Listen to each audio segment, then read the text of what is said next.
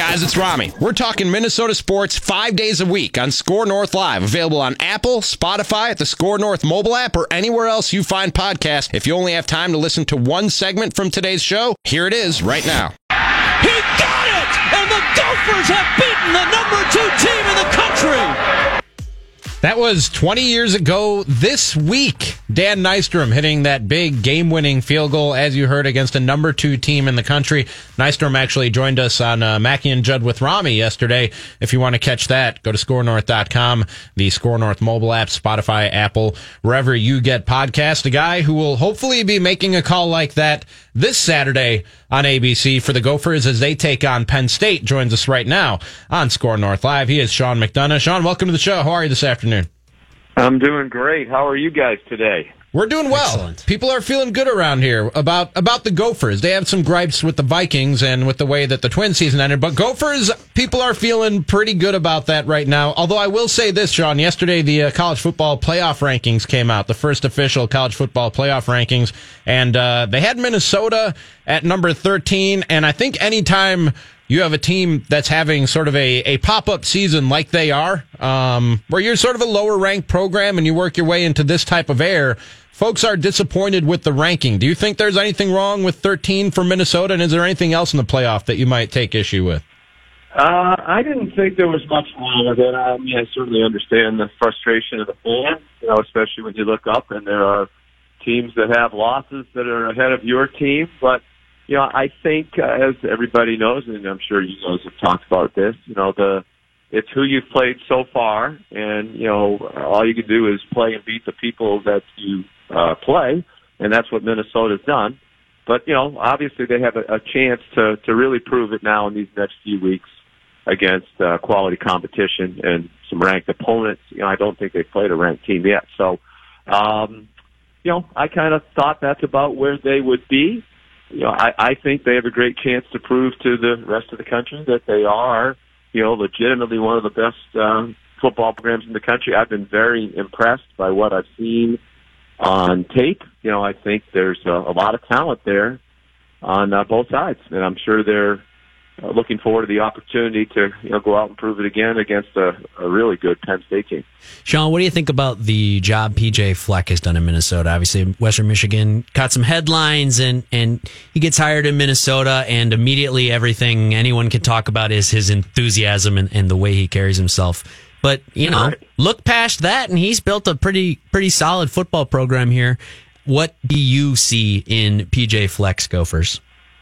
Well, you know, it's interesting. I don't know him at all. I've never done one of his games. I'm really looking forward to meeting him. You know, with, from afar, you know, you see uh, there's a lot of flash and dash, and uh, you know, in our business, as you all know, you know, sometimes we can be skeptical. We live in kind of a cynical world, but you know, the more I talk to people who have been around him, uh, you know, the more there's a sincerity uh, underneath a lot of the salesmanship and uh, the other things that are right there on the surface. You know, he's done a, obviously a remarkable job, and you know, I, I just like everything that I hear and everything that I read. You know, I think the most important thing is that you know the young men who go there have a great experience, and you know, not only are they winning, but it really seems like there's a family atmosphere there and a culture and a chemistry.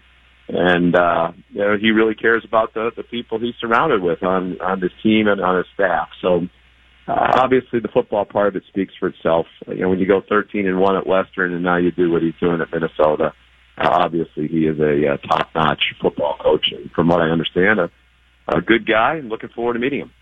Sean, I was talking with you off the air as I was getting you on the line here to be on with us about the the last time that I can remember living in Minnesota my whole life. The last time I can remember the Gophers having a game of this magnitude with this quality of opponent in town with the Gophers having this good of a team was Michigan in 2003 and and I remember you were on the call for that game in which the Gophers uh, had a three touchdown lead in the third quarter and then Michigan eventually came back and won. And so much talk has been made about that game being a if, if the Gophers would have found a way to win that game it could have really changed the landscape of the of that program what do you what do you think a win against Penn State on Saturday could do for this particular program where we're at right now with PJ? Well, you know, I, I think uh, you know, one win can make a huge difference. You know, I was here. I'm at Syracuse right now, my alma mater, for a, a function here tonight, and uh, another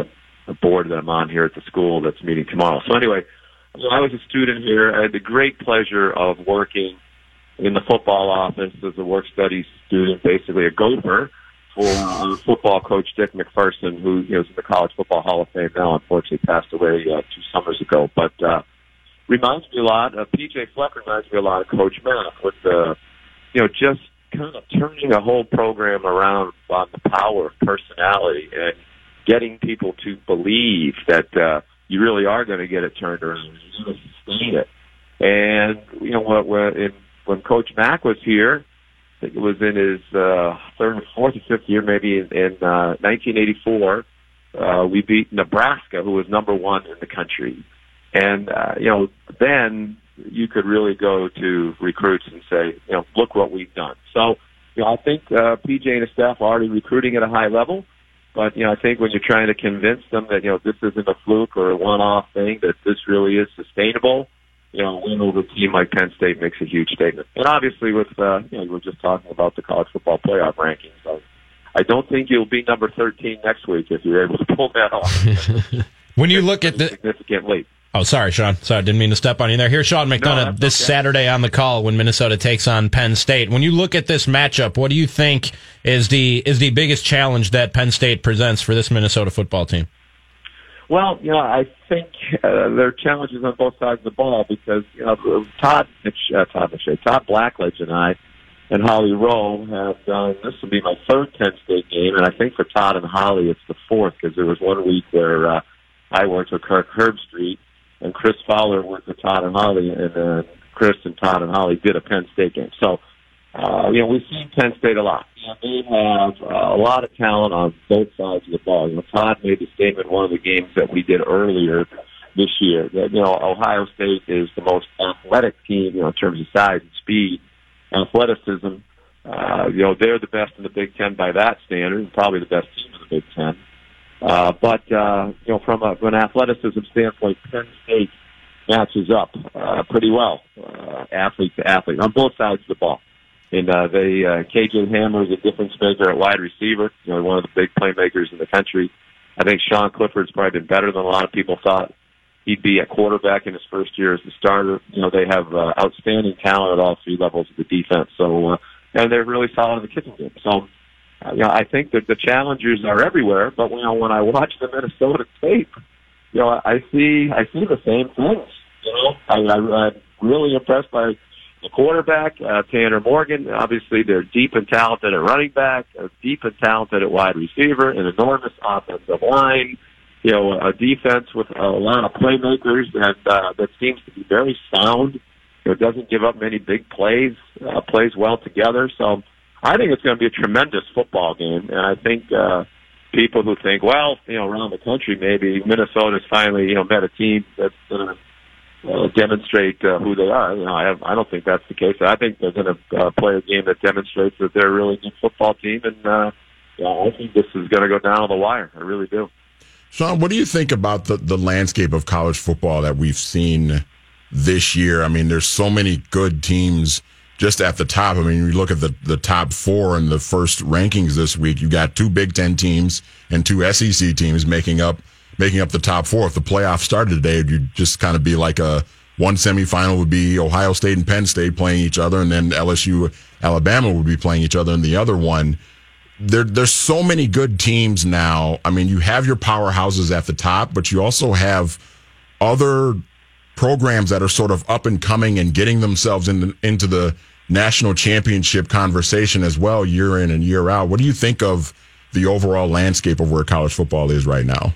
Well, I, I do think uh, you know the SEC is still the best conference. You know, I think Alabama and LSU are two of the three best teams, in my opinion. I, I think Ohio State is right there with them. You know, I think Clemson is too. I, I think uh, you know, obviously Clemson was preseason number one. Yeah. You know, they brought back a, a lot of guys from the team that won the national championship last year, especially on offense. They they have NFL, you know, top caliber NFL prospects uh, everywhere you look on the offense. I think the defense is uh, It's not as good as it was last year, but it's still uh, better than most.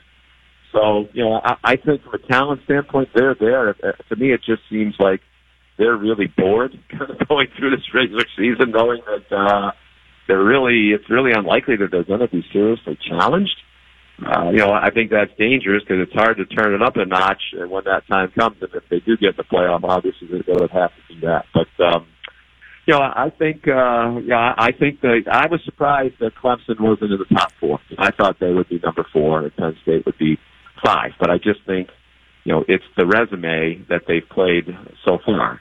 Um, I do think, you know, Penn State is vulnerable here with a very tough schedule uh, the rest of the way. Not only this game that we'll be you know, doing on Saturday, but obviously Indiana is uh, much improved. Then they go to Ohio State. So, you know, it's three tough weeks in a row for Penn State, and it, it's going to be very hard for them to come through that unscathed. So, I think that opens the door for Clemson to probably bounce back up into the top uh, four. That's Sean McDonough, lead play-by-play announcer for college football on ESPN and ABC. Catch him on the call for Gophers and Penn State this Saturday from TCF Bank Stadium. Sean, really appreciate the time. Thanks a lot. Hey, my pleasure. Looking forward to being up there. Should be a tremendous game, and a great atmosphere. We're excited to uh, bring it to the rest of the country. Awesome. Thanks, Thanks a lot, Sean.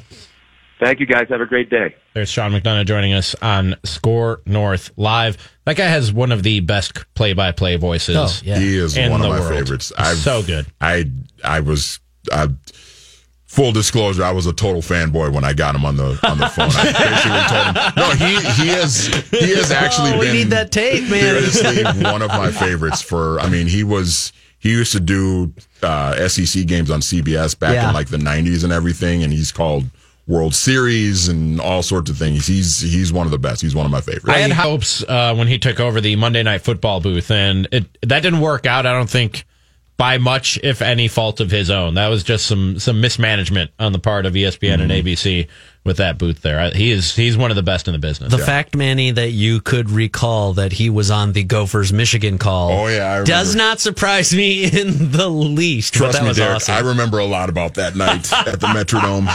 That you was, were there, uh, I'm guessing. No, I was not okay. there. I was at home watching the game. Got it. That's how you knew he was on the uh, call. When they were up 28 to seven in the third quarter, I thought, "Oh my gosh, this this program's about to turn the corner." And we got ourselves uh, a team. Then John Navarre hit uh, Chris Perry on a couple screens, and yeah. Meanwhile, Sean McDonough not on Twitter. Oh, not well, on Twitter. Hey, not on him. Twitter. No, I was looking for him so I could, you know, plug him into a tweet saying, "Hey, Sean McDonough's going to join us next." Now, I'm all you know what that tells me. Like in 2019, I'm borderline shocked to find out any somebody anybody is not on Twitter, especially somebody in our industry. You know what that tells me? What's that? Smart and healthy man.